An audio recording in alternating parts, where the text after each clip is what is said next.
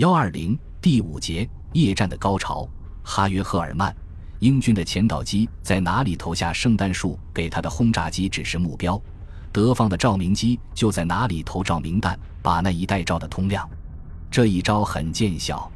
德国的战斗机驾驶员证实，在照亮的目标区上空，敌机不再以密集队形通过，而是以疏开队形通过。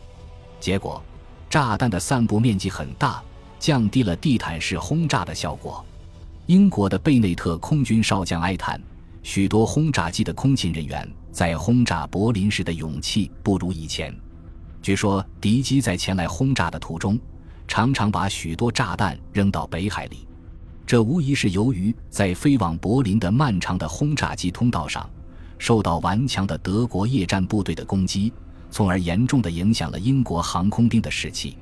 当然，由于在恶劣天气里出动，野猪也受到很大损失。不久，他的损失竟超过了他取得的战果。这个结果表明。单发战斗机不适于仪表飞行，虽然这种飞机上也装有无线电接收装置，可以收到机场发出的导航电波，可是当飞机穿过离地面很低的云层之后，电波就紊乱了，飞行员弃机跳伞的事越来越多，因为在这种情况下，着陆就意味着死亡，毫无战果的出动真是太多了，夜战能否成功？取决于地面能否早期掌握敌人的攻击目标，不管是在雷达受到干扰，或是敌人采取欺骗行动的情况下，都必须做到这一点。所谓早期，是指敌机轰炸前三十分钟。如果赢得这一段时间，野猪大队就可以集结到目标地区上空待机。作战引导军官往往根据经验，凭直觉来判断敌轰炸机编队的进攻航线。这在恶劣天气的夜里是极其困难的，因此，采用单发战斗机进行夜战的战术，如同昙花一现，开始收效很大，到后来就根本不起作用了。一九四四年三月十六日，解散了第三十战斗航空师，只保留了野猪的几个大队。但是，这时双发夜间战斗机已装备了利希滕施泰因 A 三二型雷达，有了这双眼睛。才不再受英国银波云的干扰，开始能够接收轰炸机的回波进行跟踪夜战了。一九四四年三月三十日是这次空战的高潮，英国轰炸机在纽伦堡遭到的损失之大，在英国空战史上是空前的。十分有趣的是，这一天正是哈里斯中将预言德国将因英国的轰炸而无条件投降的日子。一九四四年三月三十日晚。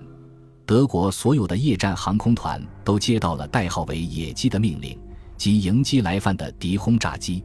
从法国北部经过比利时、荷兰、德国西部和北部，直到柏林，在这条漫长的弧形基地群里，德国航空兵们都已做好准备，待命出击。这是入春以来一个难得的好天气，夜空晴朗，万籁俱寂，西边天际万里无云。江临深夜，一轮明月冉冉升起，皎洁的月光普照大地，这真是极好的攻击条件。如果英军敢于在这样的天气里来犯，那就有他好瞧的了。二十三点，第一航空军军长约瑟夫·施密德少将下令起飞。在这之前，从海峡方面飞来的敌机数量很少。只有几架文式飞机攻击了荷兰夜间战斗机机场和北海上空的布雷飞机，德军已识破这是佯攻战术，没有上当。他们等待的是轰炸机大机群的到来，他们断定这些轰炸机正在英格兰做出击准备。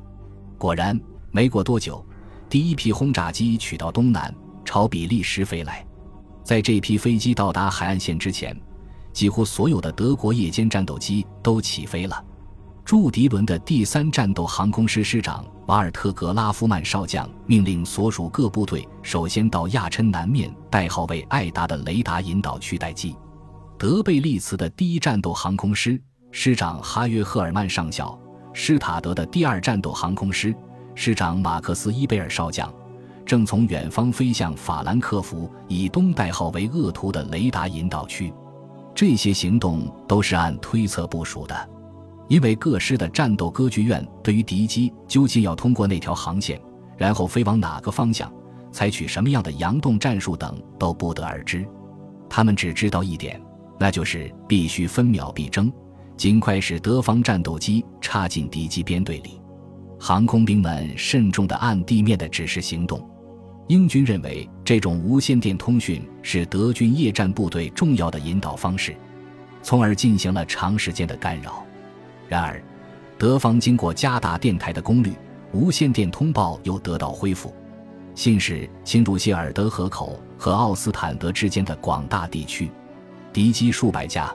信使前导机在布鲁塞尔以南，航向九十度，高度五至七千米。所谓信使是指敌轰炸机，他们究竟想干什么？目标是哪儿呢？如果敌机按这个航向一直飞下去。北面会碰到艾达，南面会碰到恶徒，这两处都是德国夜战部队的集结点。果然，英国的轰炸机飞进了预设的埋伏圈，在飞了四百公里到达富尔达河对岸后，这个四发轰炸机编队掉头向东飞去。英国轰炸机司令部用突然改变航向的战术来迷惑对方，这一招确实很高明。可是。他为什么选择这样一条笔直的航线呢？这仍然是一个谜。反正哈利法克斯市兰开斯特式轰炸机一头钻进了德国夜战部队的伏击圈。战后，英国把这次作战失败的原因归咎于出了内奸，这是不对的。第一夜战航空团第三大队大队长马丁·德雷维斯中尉从拉昂的阿提斯起飞后，横穿比利时朝艾达飞来。最近几个月。自从英国远程夜间战斗护航机出现在德国上空以来，德方也把咪幺幺零式飞机的机上人员增至三人。在德雷维斯后面，和通信员埃里希·汉德克中士背靠背坐着的是格奥尔格·佩茨下士，他担任射击员，负责后方警戒，保护飞机后部安全。这样安排很有必要。在德雷维斯还在悠然自得的。朝雷达引导区飞行的时候，佩茨叫了起来：“等一等！”侧上方有一架四发飞机正在左转弯。两个人猛地回过头来，但为时已晚，因为梅塞施米特的速度太快，他们已经看不到这架轰炸机了。绝不会只有这一架四发轰炸机。汉德克打开了利希滕施泰因 S 三二型新式机载雷达，两只显像管一下都亮了。汉德克吃了一惊。荧光屏上出现许多光点，其中有三个最清晰，它们的方位、距离与其他光点不同。我们现在飞到敌机编队的正中间了，要接近近处的轰炸机，必须再爬高一些。能否发现敌机？现在就看通信员的本领了。他只靠雷达回波引导着飞机，慢慢的接敌，现已接近到一千米，就在正前方，比我们稍高一点。汉德克说道：“这时，德雷维斯终于发现了四发飞机发动机排出的白烟，在明亮的月光下，看见一个黑乎乎的机影，距离六百米。汉德克满意的念着仪表的读数。过了不大一会儿，S N 二型雷达没法使用了。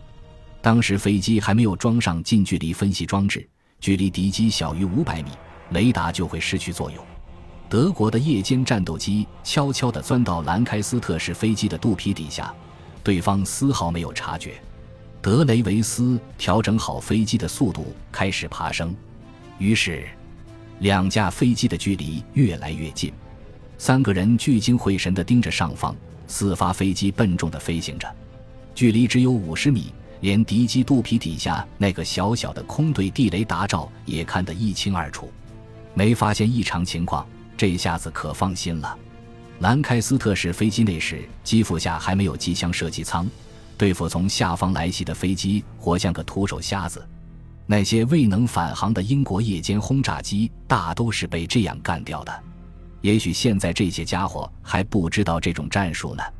德雷维斯中尉用光学瞄准具瞄准敌机左内侧的发动机，这架瞄准具与斜射炮。即安装在座舱后面的两门可以上仰七十二度的二十毫米机炮是联动的，也就是说，夜间战斗机可以在敌机下方直接取中敌机，而不受其尾部机枪的威胁。德雷维斯接下射击按钮，他瞄得很准，敌机的机翼立即冒起了小火苗。如果直接瞄准敌机的机身，很可能引爆轰炸机携带的炸弹，这样夜间战斗机将和敌机同归于尽。敌机机翼的火苗忽的一下窜得老高，夜间战斗机立即向左转弯，迅速脱离这危险的空域。那架兰开斯特式飞机挣扎了五分多钟，带着满身烈火飞了一阵后，机身唰的一斜栽了下去。从地面上发生的巨大爆炸来看，弹仓一定装得很满。德雷维斯、汉德克和佩茨三人继续爬高向东飞去，在那个方向上。天空中有好几个小火球在浮动，通过这个线索可以找到英国轰炸机。本集播放完毕，感谢您的收听，喜欢请订阅加关注，主页有更多精彩内容。